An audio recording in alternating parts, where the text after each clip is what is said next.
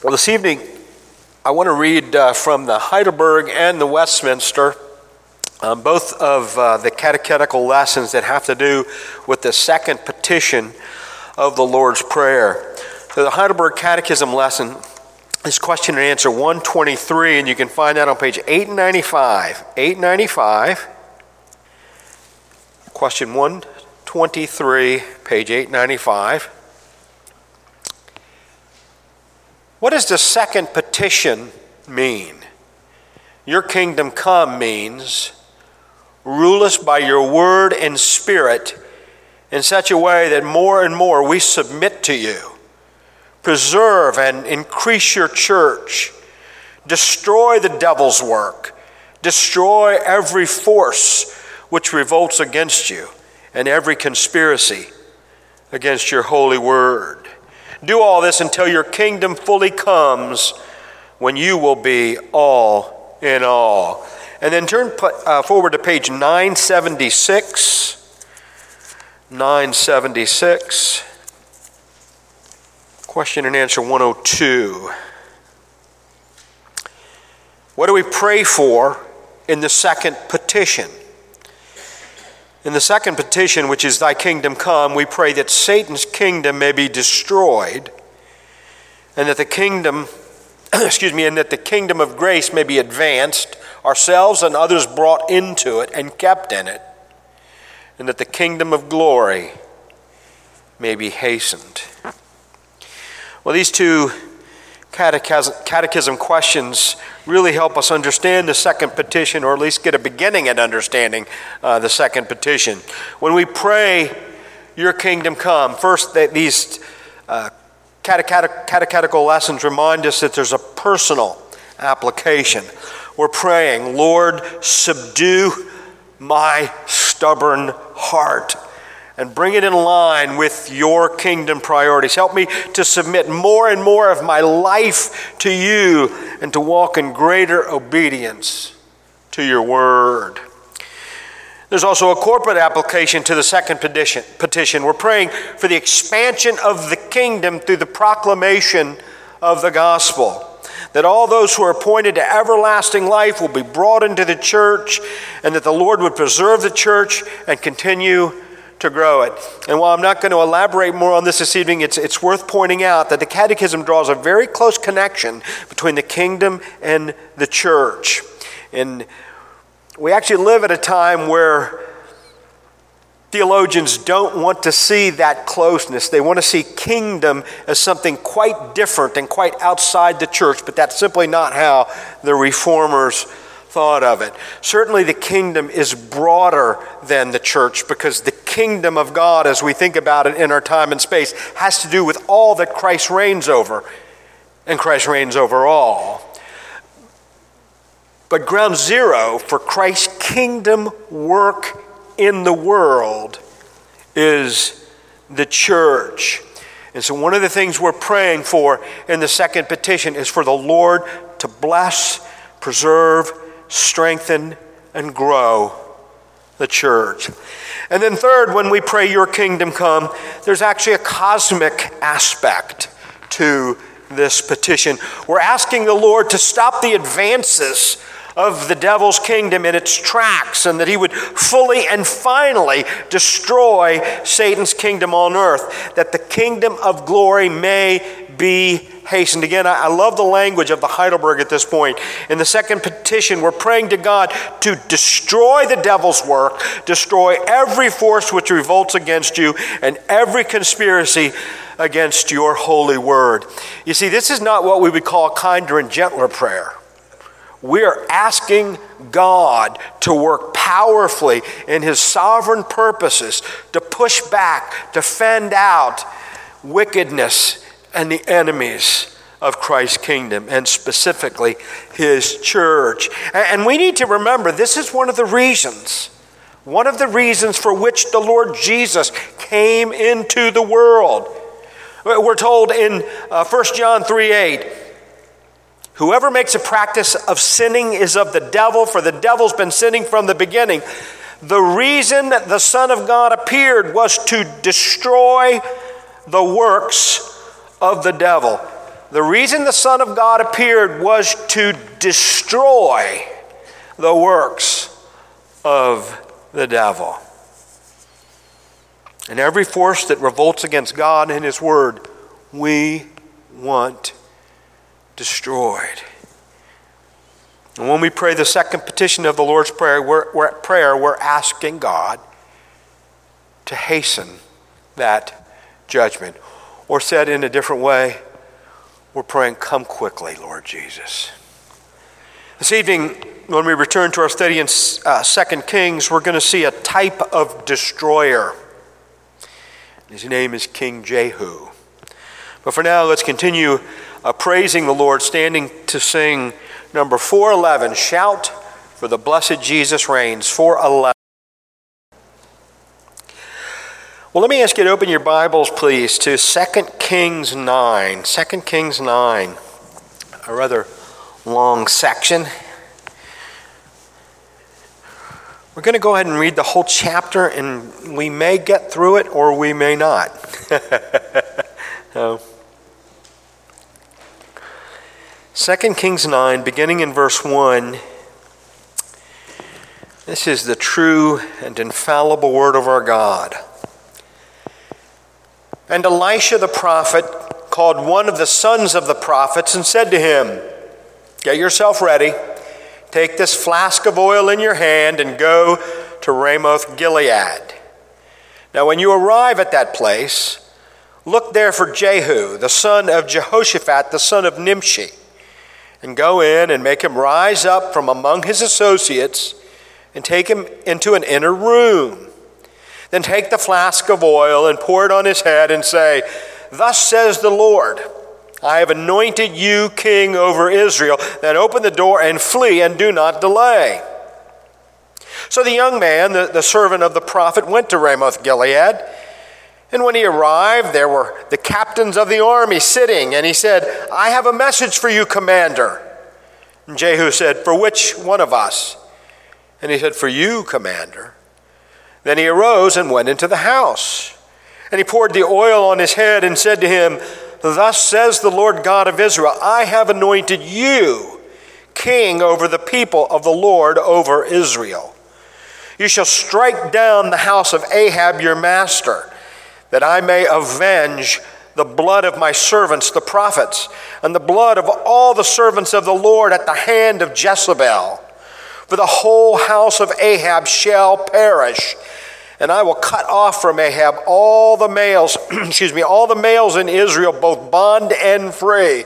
So I'll make the house of Ahab like the house of Jeroboam, the son of Nebat, and the house of Baasha, the son of Ahijah. The dogs shall eat Jezebel on the plot of ground at Jezreel, and there shall be none to bury her. And he opened the door and fled. Then Jehu came out to the servants of his master and one said to him, Is all well? Why did this madman come to you? And he said to them, You know the man and his babble. And they said, A lie, tell us now. So he said, Thus and thus he spoke to me, saying, Thus says the Lord, I've anointed you king over Israel. Then each man hastened to take his garment and put it under him on the top of the steps, and they blew trumpets, saying, Jehu is king. So Jehu, the son of Jehoshaphat, the son of Nimshi, conspired against Joram. Now, Joram had been defending Ramoth Gilead, he and all Israel, against Hazael, king of Syria. But King Joram had returned to Jezreel to recover from the wounds which the Syrians had inflicted on him when he fought with Hazael, king of Syria. And Jehu said, If you're so minded, let no one leave or escape from the city to go and tell it in Jezreel. So Jehu rode in a chariot and went to Jezreel, for Joram was laid up there, and Ahaziah, king of Judah, had come down to see Joram. Now a watchman stood on the tower in Jezreel, and he saw the company of Jehu as he came and said, I, I see a company of men. And Joram said, Get a horseman and send him to meet him, and let him say, Is it peace? So the horseman went to meet him and said, Thus says the king, Is it peace? And Jehu said, What have you to do with peace? Turn around and follow me. So the watchman reported, saying, The messenger went back to them, but he's not coming back. Then he sent out a second horseman who came to him and came to them and said, Thus says the king, Is it peace? And Jehu answered, What have you to do with peace? Turn around and follow me.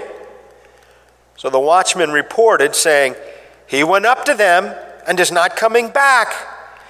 And the driving is like the driving of Jehu, the son of Nimshi, for he drives furiously. That's the first Fast and Furious. Then Joram said, Make ready.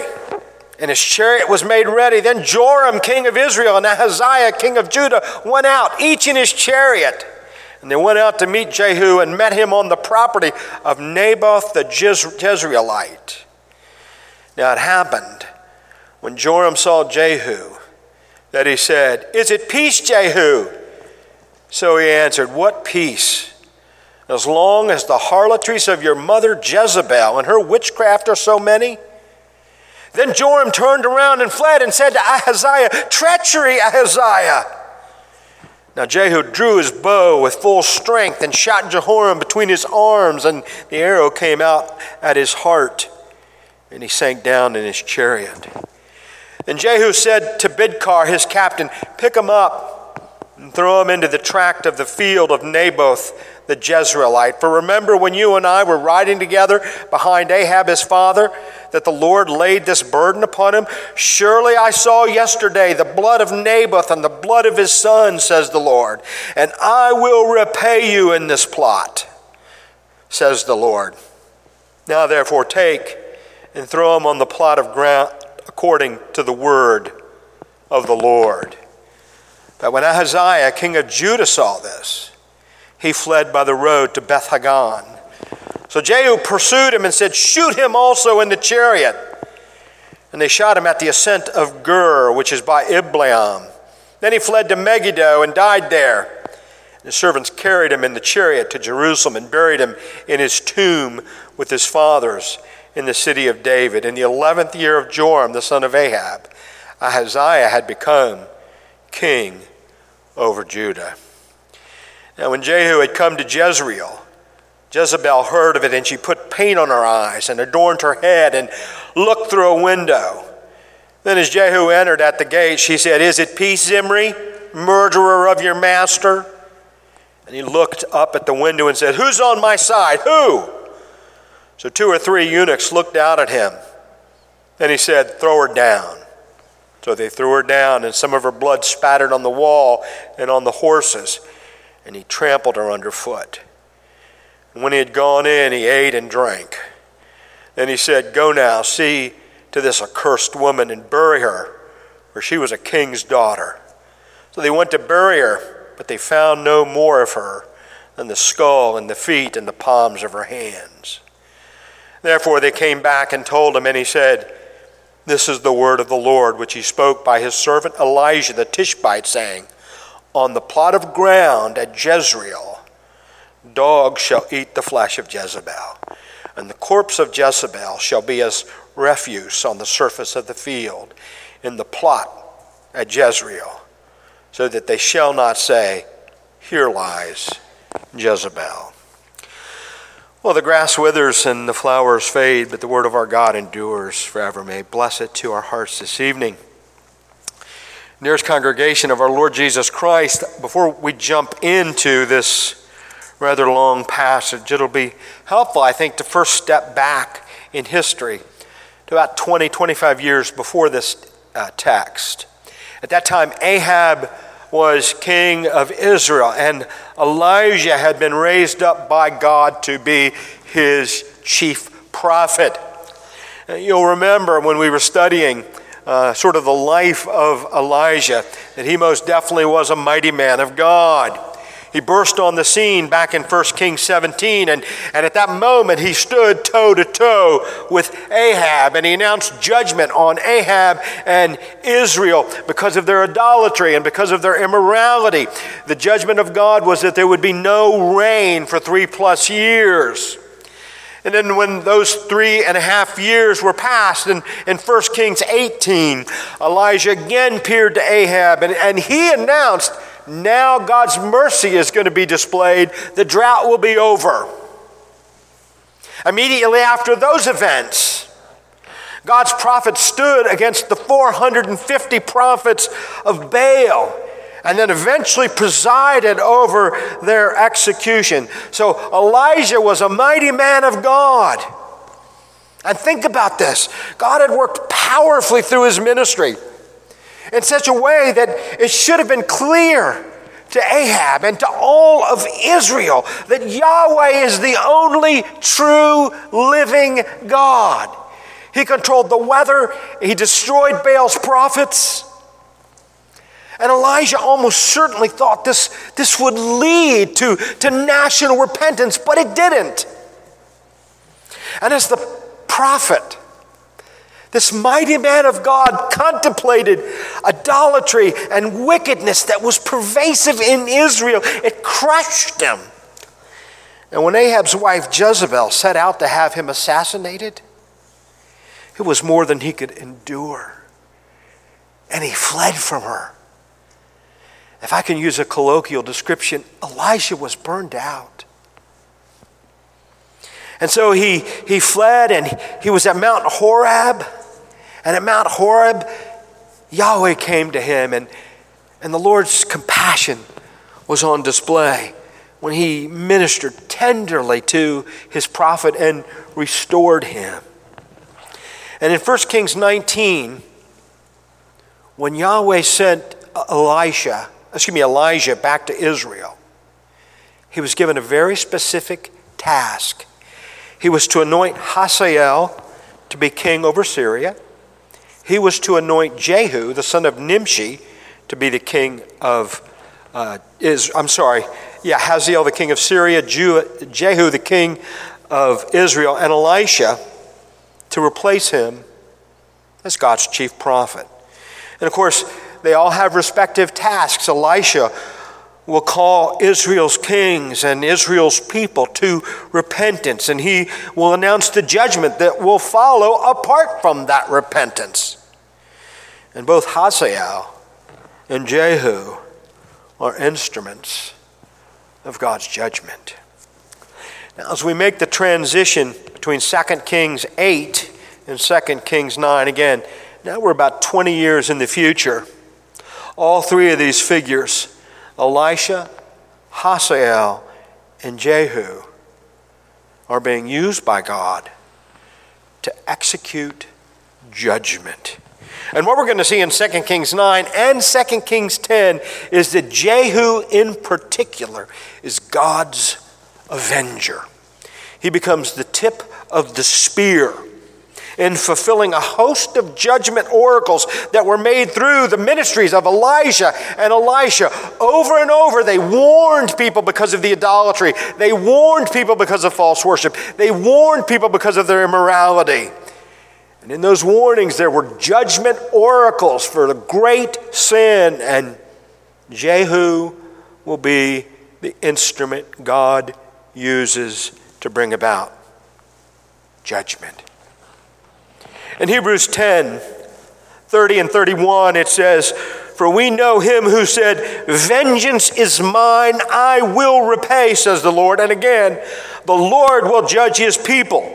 It is a fearful thing to fall into the hands of the living God. And the living God is going to use Jehu, his avenger, to put many of those who promoted idolatry into Israel right into his hands. Now, I'm going to break this passage up under four headings. First, we're going to see God appoints King Jehu to be his avenger and to execute his vengeance.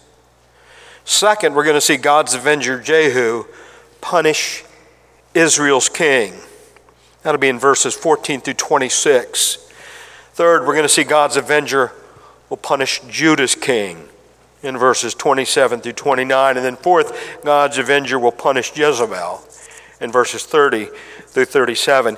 And just so you know, there are going to be many phases of punishment as we move beyond chapter 9 and into chapter 10. So, first up, God's, God appoints a king to execute vengeance in verses 1 through 13. Our passage begins with the prophet Elisha sending out one of the sons of the prophets to, to go to Ramoth Gilead and to anoint Jehu. And this deputized prophet is given some very specific instructions. He's, he's to anoint Jehu to be king of Israel, and as soon as the task is finished, he's to beat feet out of there, right? Probably because it was anticipated uh, to be a very, very risky assignment. So he's to anoint him and get out of there. So the prophet makes his way to Ramoth Gilead, where Commander Jehu is meeting with various captains from Israel's army. Now, it's, it's, it's worth pausing for just a moment and, and remembering why Israel's army is at Ramoth Gilead. Joram, the king of Israel, had led his military to Ramoth Gilead to fight against Hazael, the king of Syria. And you'll remember during that battle, Joram was wounded and he went back to Jezreel to recover. Shortly after that, the king of Judah, Ahaziah, who happened to be Joram's nephew, keep that in your mind, went to Jezreel to offer moral support. So, this is what I want you to have floating around in that gray matter. Jehu and Israel's military, they're still at Ramoth Gilead, while both the kings of Israel and Judah are in Jezreel. And as a sort of teaser, don't forget Jezreel is where Naboth's vineyard was. Well, the young prophet arrives. He enters the home, he sees the military leaders, and he says, I've got a message for you. Specifically, I've got a message for you, Jehu. So he and Jehu go somewhere in the house that's, that's private, just as the prophet had been instructed. And we're told there in verse 6 that he poured the oil on his head and said to him, Thus says the Lord God of Israel, I have anointed you king over the people of the Lord over Israel. And then Jehu, God's avenger, is given a summary of his task in the first part of verse 7. You shall strike down the house of Ahab, your master. Now it's going to become clear that Ahab was keenly aware of the wickedness of Ahab and Jezebel, and he had been for a very long time. But still, this must have been shocking he, was sitting there with, with these other military officers, likely discussing battle plans, thinking about strategy. When all of a sudden a prophet shows up and says, Yahweh has said, You're now the king. Shocking that God would raise this king up from nowhere. But you know, Psalm 75, Psalm 75 anticipates this exact kind of event. Psalm 75 is a psalm that is, is basically a psalm that praises and thanks God for his judgment upon the wicked. And I want you to listen to verses 6 and 7. For exaltation comes neither from the east, nor from the west, nor from the south, but God is the judge. He puts one down and he exalts another. In other words, God will raise up to exercise his judgment the man of his own choosing. In this case, God will exalt Jehu to put down the entire house of Ahab in 2 Kings 9 and 10. To that end, the prophet begins to explain to Jehu why Yahweh is promoting him not only to king, but to be chief avenger. In part, it's to avenge the blood of the prophets and the other faithful servants that have been slain for, for decades under the rule of Ahab and Jezebel. You, you'll want to remember, and this is an important detail, that those two, Ahab and Jezebel, they wanted to promote Baalism in the northern kingdom. And, and, and they would stop at nothing to see Baal promoted. And they killed and killed, and they killed God's prophets, all the while supporting hundreds and hundreds of prophets of Baal at their own table. Think about that. Israel's paying taxes to support the prophets of Baal. And now, Jehu is tasked to destroy every male from Ahab's family line, whether they hold positions of prominence in the kingdom or are the lowliest servant, they're to be executed. And glance here at verse 10 because we're given a specific prophecy in regards to Jezebel. She gets special attention in this text. The dog shall eat Jezebel on the plot of ground at Jezreel, and there shall be none to bury her. And of course, the prophet, having communicated that final bit of information, he did just what he was told. He got out of there as quickly as possible. Well, having heard his marching orders from the prophet, Jehu goes back into the group of military leaders, and, and you can tell that these military leaders didn't think too highly of God's prophet. You can tell that by the way they posed the question to Jehu Is all well? Why did this madman come to you? it's, it's amazing in redemptive history that people who speak the word of God truthfully are often thought to be madmen, right? We preach Christ crucified. Foolishness. Foolishness to the world. Well, they want to know why this madman had come, and Jehu initially played along with their insolence and said, Yeah, you, you, you know those prophets. They, they can be a bunch of babblers, always going on about something. But, but the, officers, the officers saw right through Jehu, probably because they saw and could smell the anointing oil on Jehu. And unless he had immediate access to a shower, he, he would have still had oil poured down over his head, over his clothes, and it was a very fragrant oil. So they would have seen it, they would have smelled it. And so they're not buying it. Jehu, tell us the truth. Tell us what the prophet said to you.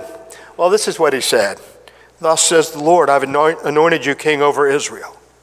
And I suspect the reason there was some initial hesitation with Jehu to, to, to just openly say this to the men is that he didn't know how they would respond. He perhaps thought that they would pull out daggers and run him through. I mean, this was technically treason. But that wouldn't happen. He didn't understand God's providence was working these things out exactly according to God's word. And so what happened is the men laid their cloak on the steps before Jehu, signifying they would submit to his authority as Israel's king, and they blew the trumpet and they announced, Jehu is king. And with that trumpet blast, dear ones, God has appointed a king in Israel to execute his vengeance. Now we need to pause here for just a moment. First, because this passage teaches us something about our God, namely, that He's a God of justice. And one of the things that means is that God will take vengeance on those who mistreat His children. It may take a while, but God will avenge His servants. Years have passed since those prophets were slain at the hand of Jezebel. And, and years have passed since Naboth was murdered because Ahab wanted his vineyard. Probably memories have been lost of the prophets and memories lost of Naboth, but God hasn't forgotten this wickedness. To be sure, God is long suffering, He's incredibly patient with sinners, giving them time to repent, but he doesn't forget. And he'll exercise vengeance on his enemies and the enemies of his servants. And this is an aspect of God's character we don't want to overlook. We sort of touched on this this morning, but God hears the pleading of his people when they suffer at the hands of wicked men, and God will avenge them in his time and his purposes, but he will avenge his people. And this is something that God's people have cried out for throughout redemptive history. I want you to listen to an example of that kind of crying out from Psalm 94, verses 1 through 5. The psalmist says, O Lord, God of vengeance, O God of vengeance, shine forth. Rise up, O judge of the earth, repay to the proud what they deserve. O Lord, how long shall the wicked, how long shall the wicked exalt? They pour out their arrogant words. All the evildoers boast. They crush your people, O Lord, and afflict your heritage. Rise up, O judge of the earth.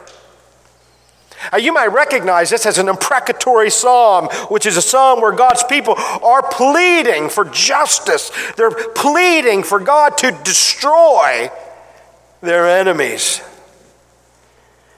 And in Psalm 94, did you notice Yahweh is identified as a God of vengeance for his people? And the psalmist is crying out, Arise, shine forth in all your just holy, and avenging majesty.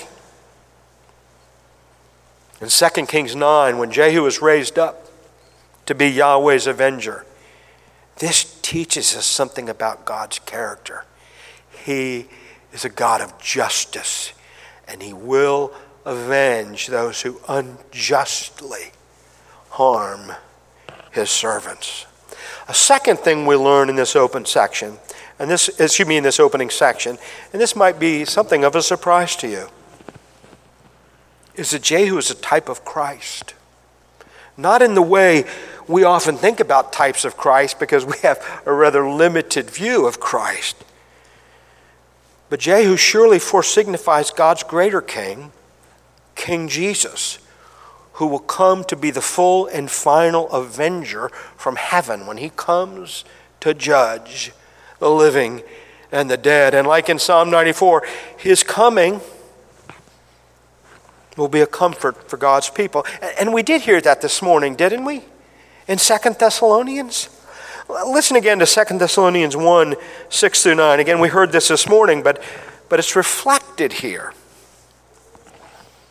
It says, It is a righteous thing with God to repay with tribulation those who trouble you, and to give you who are troubled rest with us when the Lord Jesus is revealed from heaven with his mighty angels, in flaming fire, taking vengeance on those who do not know God and on those who do not obey the gospel of our Lord Jesus Christ. These shall be punished with everlasting destruction from the presence of the Lord and from the glory of his power.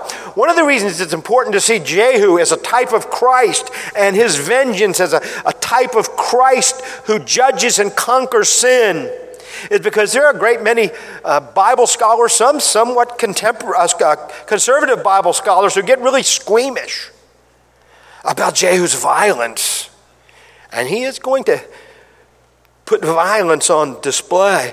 But we need to understand, comparing the God appointed vengeance of Jehu to the eternal vengeance of Christ. That's like comparing a lightning bug to the sun. There is no comparison. No comparison. Yes, Jehu will execute swift violence on a particular group of grave idolaters, but when Christ returns, it's going to be cataclysmic destruction and eternal vengeance. Jehu is a type of Christ who'll judge the living and the dead. So God appointed King Jehu to execute his vengeance. And that brings us to our second heading, where we see in verses 14 through 26 that God's avenger will punish Israel's king. Excuse me. And Jehu is shrewd, and he knows he's going to have to have a comprehensive plan. So he's conspiring. He wants to get to Joram in Jezreel before Joram can realize what's happening. And so, there, actually, at the end of verse 15, he says to his military leaders, Look, if you're, if you're with me, and you've already indicated that you're with me, but if you're with me, then we need to act quickly. And we need to make sure nobody gets to Jezreel before we do. We don't want anyone to get there and warn them. And without a, a moment of hesitation, Jehu was in his chariot and driving to Jezreel. Now, Jezreel, again, I printed a little map for you in your bulletin if you want to sort of get some traction on the, the geography. But Jezreel was about 40 miles or so due west of Ramoth Gilead. So this was quite a ride in a chariot. And there were no electric powering stations on the way, so he had to use that one horse for the whole trip. Now, as you can imagine, he's making this journey. He's got to be ruminating on these things. And then we're told as, as he gets close, closer, and closer, that there's a watchman standing in the post of the tower of the castle, and he sees this company of men. And at first, all the watchman was sure of is that it was a large group of soldiers approaching. He doesn't seem to know initially that it's Jehu, just that there are soldiers riding feverishly to get there. So Joram, he sends out a rider to go figure out what's going on and to ask these approaching soldiers, is it peace? Do, do you come in peace? And at this point, it's, it seems that, that Joram assumes these are his soldiers from Ramoth Gilead, and what he's actually inquiring in terms of peace has to do with the battle in Ramoth Gilead. Are they victorious or are they defeated? And it'll become clear in a moment why I say that. But when the rider approached and he asked the question in verse 18, Thus says the king, Is it peace? Jehu said, What have you to do with peace? Turn around and follow me. Now it seems here what Jehu meant is if you want shalom, it's following me, not Joram. If you want peace, you'll fall in line and join the Lord's army. And all this was happening under the watchful eye of the, of the watchman who, who lays out what was happening to Joram. Again, I still don't think they knew it was Jehu at this point, just, just that the first messenger had fallen behind this group of soldiers. And incidentally, the fact that their messenger fell in line behind the soldiers probably caused Joram not to be too alarmed because he would have likely assumed if these were enemies, they would have slain him or there would have been something to indicate hostility. There was none of that. He just was right around. And so this is reported to Joram, and he says, Well, send out another rider. And second verse, same as the first. Same exact event, same thing happens. Like the previous rider, he fell in behind Jehu. But then as the soldiers get closer, the, the watchman recognizes that the charioteer out front, he's, he's driving with a certain reckless abandonment. And he says, You know what? That's how Jehu drives a chariot. This probably tells us something about Jehu, doesn't he? He, he, he liked to live on the wild side. This is the way he drove his chariot. And now that he, he knows that this is Je- uh, Jehu. He, he's going to go out and meet him. Meet him. He, he, the king Joram was, was certainly curious. What's, what's going on? So he tells his staff, prepare a chariot for me. And Joram and his nephew Ahaziah, again, the king of Judah, drive out to meet him. And now Joram asks the question that the other two riders had asked. Glance there at verse 22. When Joram saw Jehu, he said, Is it peace, Jehu? Again, I think what Joram is inquiring here is about the status of the battle at Ramoth Gilead. Because he doesn't have a change of heart until Jehu goes on to say, What peace? As long as the harlotries of your mother Jezebel and the witchcraft are so many. Now Joram gets it. He realizes he's made a grave error.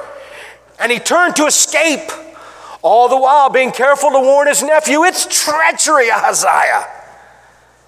But Jehu filled his hand with his bow.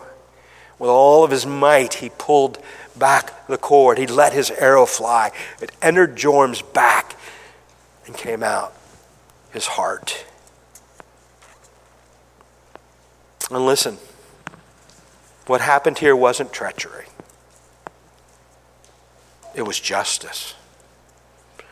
Joram had perpetuated the same spiritual harlotry that his mother Jezebel had introduced to Israel. And through her influence, pagan sorcery had become common in God's promised land, all of which is an abomination to Yahweh. And notice there's a divine irony that unfolds here. Joram dies near the field that belonged to Naboth. Of course, belonged to Naboth until his mother, Jezebel, murdered him. And we're given some added details here about Naboth's murder. Jezebel not only killed this man, she murdered his sons. She wiped out his family. She'll meet God's avenger soon enough. But it's worth pointing out that Jehu has been serving this dynasty for a long time. He and his servant Bidkar apparently were riding with Ahab when he received the prophecy from Elijah that Ahab's entire seed was going to be wiped out because he allowed Jezebel to deal so treacherously with a faithful man of God. And Naboth, you'll remember from our study, was a faithful man of God. The reason he didn't want to sell his vineyard is because that was his covenant inheritance. And he didn't want to release that because he loved the Lord, and this was a gift the Lord had given him. And Naboth was murdered. And now God's avenging him. Well, Ahab's gone. Ahab's son Joram is gone. And God's avenger has punished Israel's king. That brings us to our third heading, found in verses 27 through 29. God's avenger will punish Judah's king. Ahaziah, the king of Judah, hadn't wasted any time fleeing after he was warned by Uncle Joram. He was on the road to Beth Haggan, which was just south of the Jezreel Valley, and Jehu commanded his men to fire on Ahaziah. And their arrows, too, found their target. And he was mortally wounded. He, he changed direction, interestingly enough, and, and had his men take him to Megiddo, which is the place where he died. And then he was brought back to Jerusalem to be buried in the city of David. One of the questions you might have is why did Jehu kill the king of Judah? And we sort of answered that last week. Remember, the king of Judah's grandmother was Jezebel, and his mother was Athaliah. And, and we're going to see in coming weeks, she was every bit the evil idolatry that her mom was. And ultimately, we were told back in 2 Kings 8:27 that Ahaziah walked in the way of the house of Ahab, and he did evil in the sight of the Lord like the house of Ahab, for he was the son-in-law of the house of Ahab. In other words, Baal was being endorsed by the royal families in the north and the royal families in the south. And Jehu must have seen it as his responsibility to eliminate Baal worship wherever he found them. And we'll see that's exactly what he does. And one of the things we have to take away from this is how much God hates idolatry and false worship. Because that's why he's executing Ahab. Idolatry has been the sin corrupting Israel and eventually Judah throughout our study in 1st and 2nd Kings. It's the sin that Elijah and Elisha were most regularly addressing. Put away Baals, put away your idols, and worship the true God truly. And after multiple warnings and even chastisements and countless offers to, to turn back to the Lord and be received and be reconciled, they spurned the Lord's kindness. And now God's unleashed his avenger. And if we ever wonder how ferociously God will deal with idolaters, look at Joram. And look at Ahaziah, both dead. And don't forget what a shocking moment this is in redemptive history. The king of Israel and the king of Judah are executed by God's avenger. Now, Jehu's the new king of Israel, but what a remarkable moment in redemptive history. For a moment, there's no king in Judah. You have to wonder if the angels in heaven looked down and were silent, wondering what would happen next. Because God had made so many promises to and through David. God will fulfill his promises. At first, his avenger is cleaning house. And again, in the execution of Joram and Ahaziah, we get a glimpse of Christ in and through Jehu. There could be no peace in Israel where sin, immorality, and idolatry reigned. No shalom where sin is embraced. God's people couldn't be at peace with him because sin creates hostility between God and man. And Jehu provided temporary peace, but it was only temporary. It reminds us that ultimately God's people need a greater king who could appease God's hostility, establish real peace with God, and reconcile us to God through the blood of the cross. And of course, that's what the Lord Jesus does. Peace is the fruit, dear ones, of our justification, uh, of Jesus offering himself in our place as a wrath appeasing atonement. That's why we have peace with God. Paul put it this way in Romans 5:1. Therefore, having been justified by faith, we have peace with God through our Lord Jesus Christ. We'll come back to Jezebel next week. Truth be told, we all deserve the same fate as Joram and Ahaziah. That's what you deserve, dear friend. We deserve to be pierced with the arrows of God's just judgment. That's what we have coming in and of ourselves. You see, that's the remarkable thing that Jesus did for us. We're, we're told this wonderful truth in Isaiah 53 5. Jesus was pierced for our transgressions, He was crushed for our iniquities.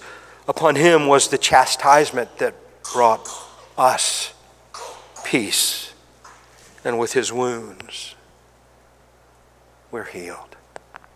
Oh, dear ones, won't you pause this evening and test? Test to make sure you be in the faith, to make sure you're looking to this Jesus, this wrath appeasing sacrifice who can grant us eternal shalom with our God.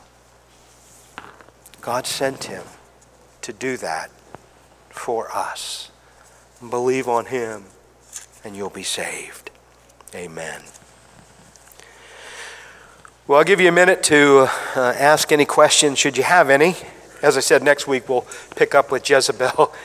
Jehu's got a lot of violence to do yet.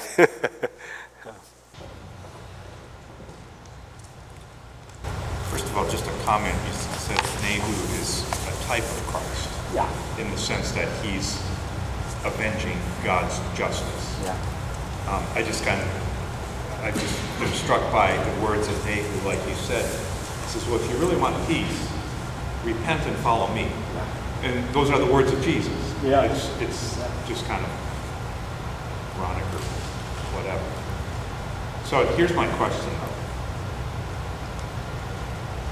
Nehu was not given instructions by the prophet to kill the king of Judah, was he? No. Okay. And I'm just struck by the fact that the Davidic covenant has the line of David is going to be forever. And to me, he's kind of taken a liberty to kill the king of Judah. Not that he doesn't, in a sense, deserve it, but it wasn't under the instruction of God's prophet. So, are we going to get to, is that the rest of the story later, or what? That's a great question. And I will tell you, there are some really great scholars who chastise Jehu for that. I, I, don't follow that, but it's, it's a legitimate way to think because he's not given that task. But if you turn to chapter 10, 2 Kings 10, doodle doodle doodle doo. Just to interject too, I mean, David didn't kill Saul because he said, he, that's God's anointed. I can't yeah. Kill him. And so that's what, it's just striking me that, to me, he's overstepping his bounds in a sense. Uh, I'll start in verse 28 because this is sort of a postscript to Jehu's reign. Verse 28 Thus Jehu wiped out Baal from Israel. But Jehu did not turn aside from the sins of Jeroboam the son of Nebat, which he made Israel to sin, that is, golden calves that were in Bethel and in Dan. And the Lord said to Jehu, Because you've done well in carrying out what is right in my eyes, and you've done to the house of Ahab, according to all that was in my heart, your sons of the fourth generation shall sit on the throne, but Jehu was not careful to walk in the law. Here's, here's where I'm going. Here's why I think he was justified in doing it. First off, the Lord never chastises him for it. And the truth is, Ahaziah was from the house of Ahab. His grandmother was Jezebel. So, so he was, I mean, so that's why I kind of disagree with the scholars who go that route. Um, but there are people who take that. And again, in Hosea 1, it speaks about, you know, uh, Jehu um, being punished because of uh, the bloodshed in uh, Jezreel. But I think that's because he went back to worshiping golden calves. But that, that's another story. But that's a, a legitimate way to see it. But as I said, and I kind of drove this point home last week. At this point in redemptive history, to be sure, Judah had the covenant promises, but there was almost no difference between Judah and Israel. They were both under the reign of Baal and Ahab, and, and their families were even united together. Again, this is something I mentioned last week. It's interesting. Ahab named his next two sons Ahaziah and Joram. Jehoshaphat named his two sons Jehoram and Ahaziah. So the king of Judah and the king of Israel, they're even naming their kids the same thing, and they're marrying them. Huh? Yeah. So I, I, think that's why that's why I think he was appropriate in doing it. So that's, but it's yeah. It says in verse 28, um, they buried him in the tomb of his fathers in the city of David. There's other kings that did evil that they would bury him in the city of David, but not in the tombs of their fathers. And I'm just wondering because this guy was evil, Ahaziah was evil, why they did bury him in the tombs. Interesting, it doesn't say that too in the parallel passage in uh, 2 Chronicles 21. I don't recall reading anything of substance, but you're right. Typically, if, if the kings in Judah would still be given the honor of being buried in the city of David, but not in these particular tombs, right? But yeah, I, I'm, I'm not sure there's, and I, I can't think of an explanation for it. So Just piggybacking on what Brother Todd said, Jehu was not a man of God. He may have been Christ's avenger in a sense, but he didn't follow. He wasn't a faithful man in the end. He worshipped and didn't take down the golden calves and Dan and bear and die. yeah, it, it's he, he's a mixed bag because as I said, you know, I don't know if you notice, but the Lord commends him in a special way duh, duh. Verse 30. Where is it? Because you've done well in carrying out what is right in my eyes and have done to the house of Ahab according to the, all that was in my heart. so Jehu was doing what was in the heart of the Lord. And again, he, he goes, he ends badly, but you know, he doesn't end as badly as Solomon does. I, it, you know, it's, uh, yeah, it, I, I'm not going to get in, I can't get into the, I guess he's saved, not saved. That's a, a question that we really can't answer. What we can say for sure is God was using him in all the violence with Ahab. But I always thought there was not a good king in Israel. Well, again, he doesn't end well, as you said. So he's he's the closest. In fact, if you look at like charts that have kings of Judah and kings of Israel, often under Jehu it'll say good, bad, um, because that's kind of what he did.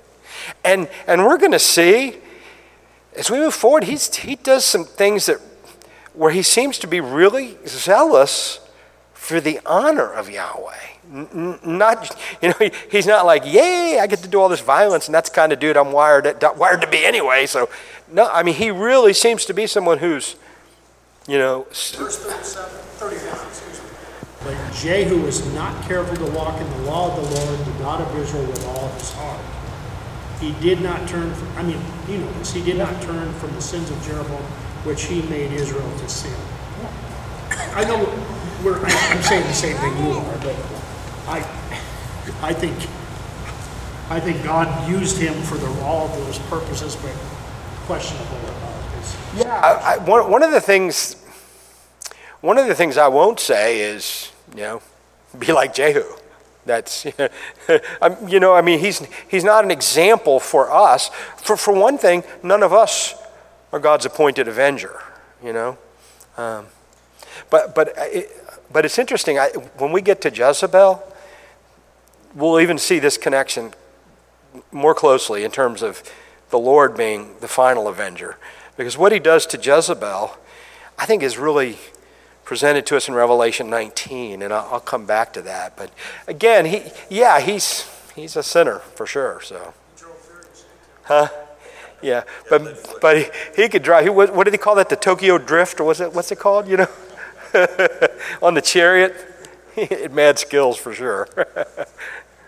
Were you gonna? I have a question. So, kind of what, um, continuing that conversation of, you know, he wasn't righteous at all, and and but yet God honors him in the text, and and it seems analogous to me of um, Jacob and Esau. You know, uh, was one more nobler than the other? You know, and yet Jacob I loved, Esau I hated, and maybe, um, you know, obviously, like like you just said, we can't, we don't know if who was saved, who wasn't. And, and here's something you, just said that I won't say at any point in this stu- study Jehu is righteous, right? Because his work is righteous in so much as he's doing what the Lord told him to do. But, yeah. Reminds me a lot of Joab. You know, I was I was number one Joab fan club until you get to Solomon, and then he betrays David's line, and he goes over with Solomon's uh, brother. What's his face? So you know, By the way, since we're chapter 10, if your Bibles are open, look, this is worth just sort of, sort of having as a teaser. This is, this is Athaliah, again, talking about the house of Ahab being in Judah. Chapter 11. Now, when Athaliah, the mother of Ahaziah, saw that her son was dead, she arose and destroyed all the royal family. So, you know what this gal's doing, right? She's intentionally trying to kill the Davidic seed, which means she is most definitely an agent of Satan. So again, that's why I go back to, yeah, yeah. God, I think God was cleaning house in Judah and Israel at this point. So.